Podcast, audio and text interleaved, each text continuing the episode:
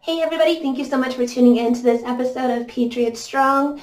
I just want to hop on here really fast and review a couple things that a lot of you might be able to use if you are being affected by the COVID test mandate or the vaccine mandate. I'm going to go over um, some legal stuff. I'm not a lawyer or anything like that, don't get me wrong, just stuff that I have found on my own research. Um, like national federal law and some different notices that you guys can use to print out. I have went over this already a couple days ago. Um, and then I went over it on Nino's show over at Nino's Corner. So if you follow uh, Nino Rodriguez, go over there and watch that episode. It was really fun. Um, and then I want to go over some interesting things that's in the actual released panel from the CDC slash FDA. So I'm going to switch it over like this.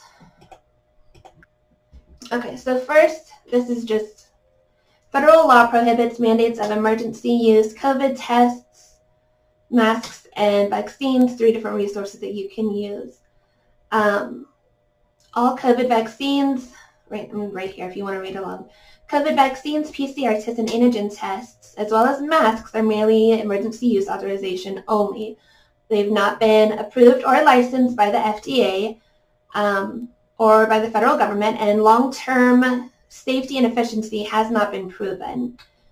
That right there should stop you in your tracks because they do not know the outcomes and risks that they are putting you towards.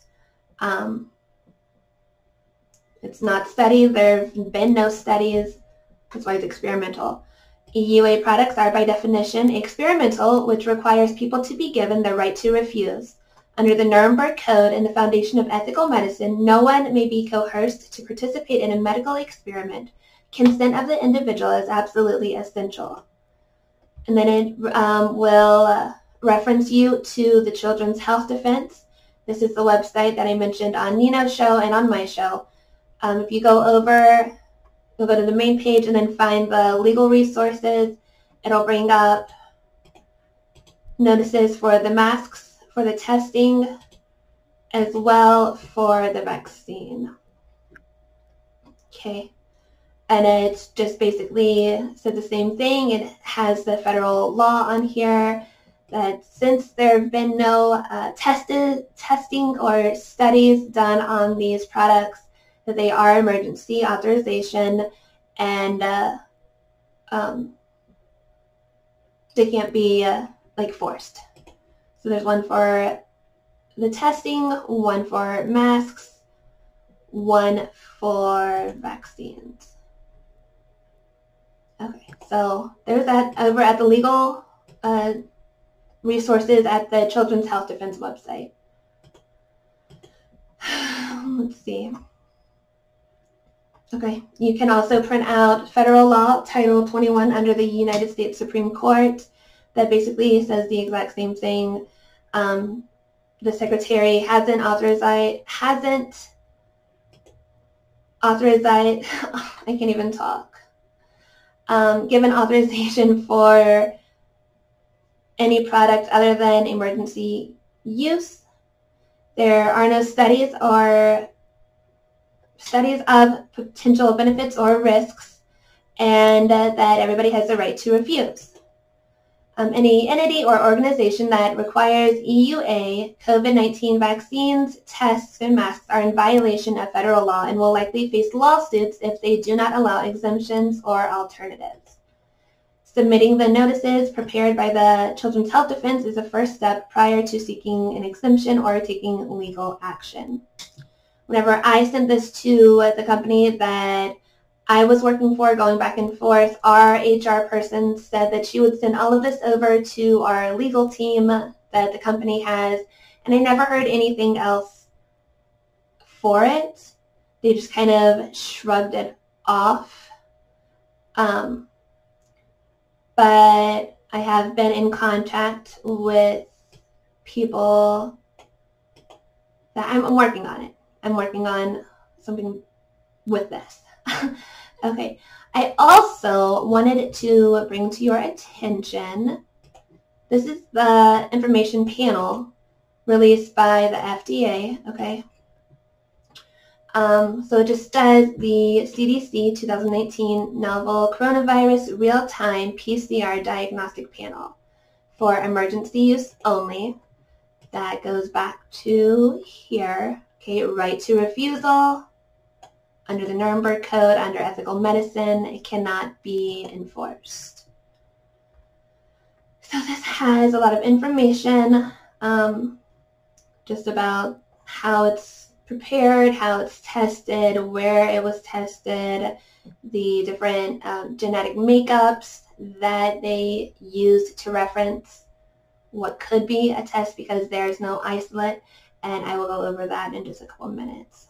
Um, just a summary and explanation. The PCR test is a molecule in the vitro diagnostic test that aids in the detection and diagnosis, which does not diagnose anything, is based on a widely used um, technology. The product contains, okay, whatever, I'm not going to read all this stuff.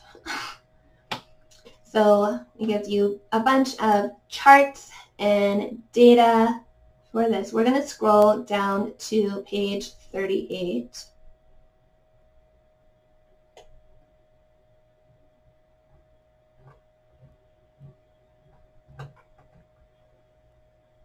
Okay. This is what is interesting about this test. Test performance. Test performance can be affected because, hold on, I'm just trying to highlight that. Okay, test performances can be affected because the epidemiology and clinical spectrum of the infection caused by 2019 novel coronavirus is not fully known. For example, clinicals and laboratories may not know the optimum types of specimen to collect during the course of the infection, which these specimens are most likely to contain the levels of viral RNA. PCR tests also do not test the levels of viral loads, for one. The next part, oh my gosh. Okay, maybe I just won't do that. Detection of viral RNA may not indicate the presence of infectious virus or that of 2019 novel coronavirus is the causative agent for the clinical symptoms. Meaning if you have symptoms you shouldn't necessarily base the results of this PCR test and think that you have coronavirus because that's not what this test does.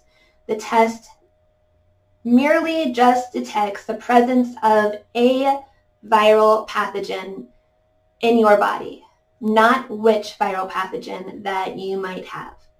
Um, that's why if you watched my first video whenever I was going back and forth, um, going over, this is the test, okay?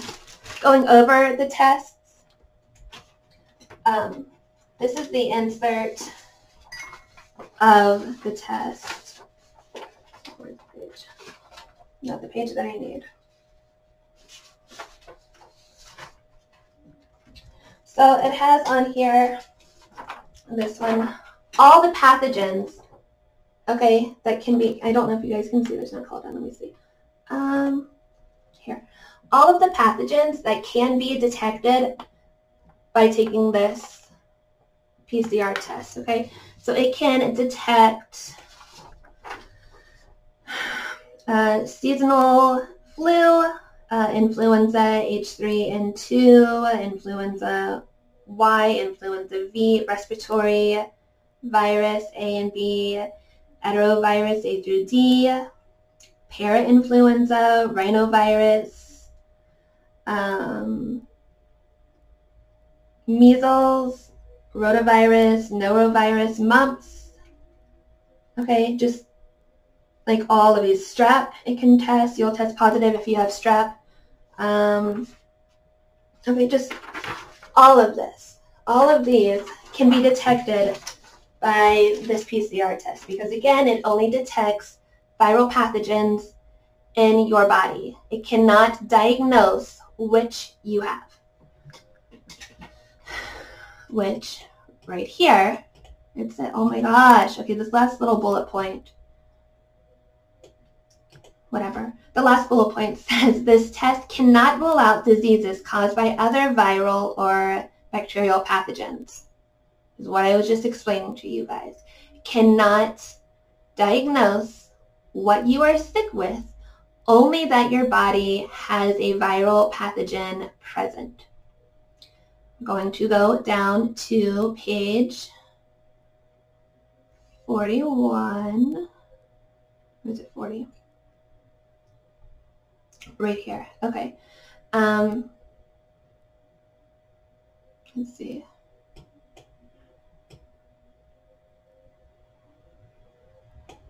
Since no quantified virus isolates of 2019 novel coronavirus were available for the CDC to use at the time this test was developed and studied, the detection for coronavirus was tested with, and then you have all of these different DNA sequences that were combined together in a little tube and said, yeah, this is probably close enough to what coronavirus can come up as.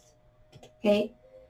Also, let me pause this really fast and bring up an article. Um, there's actually been no scientist that's been able to detect coronavirus only, so the isolated coronavirus, and any autopsy or any positive case anything. Hold on just a second.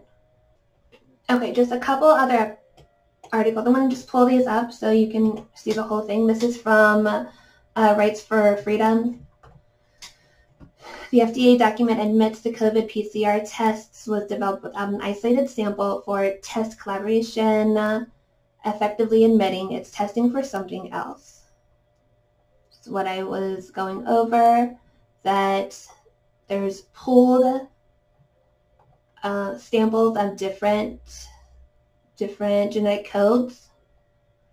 Um, this one, the CDC now says there's no gold standard.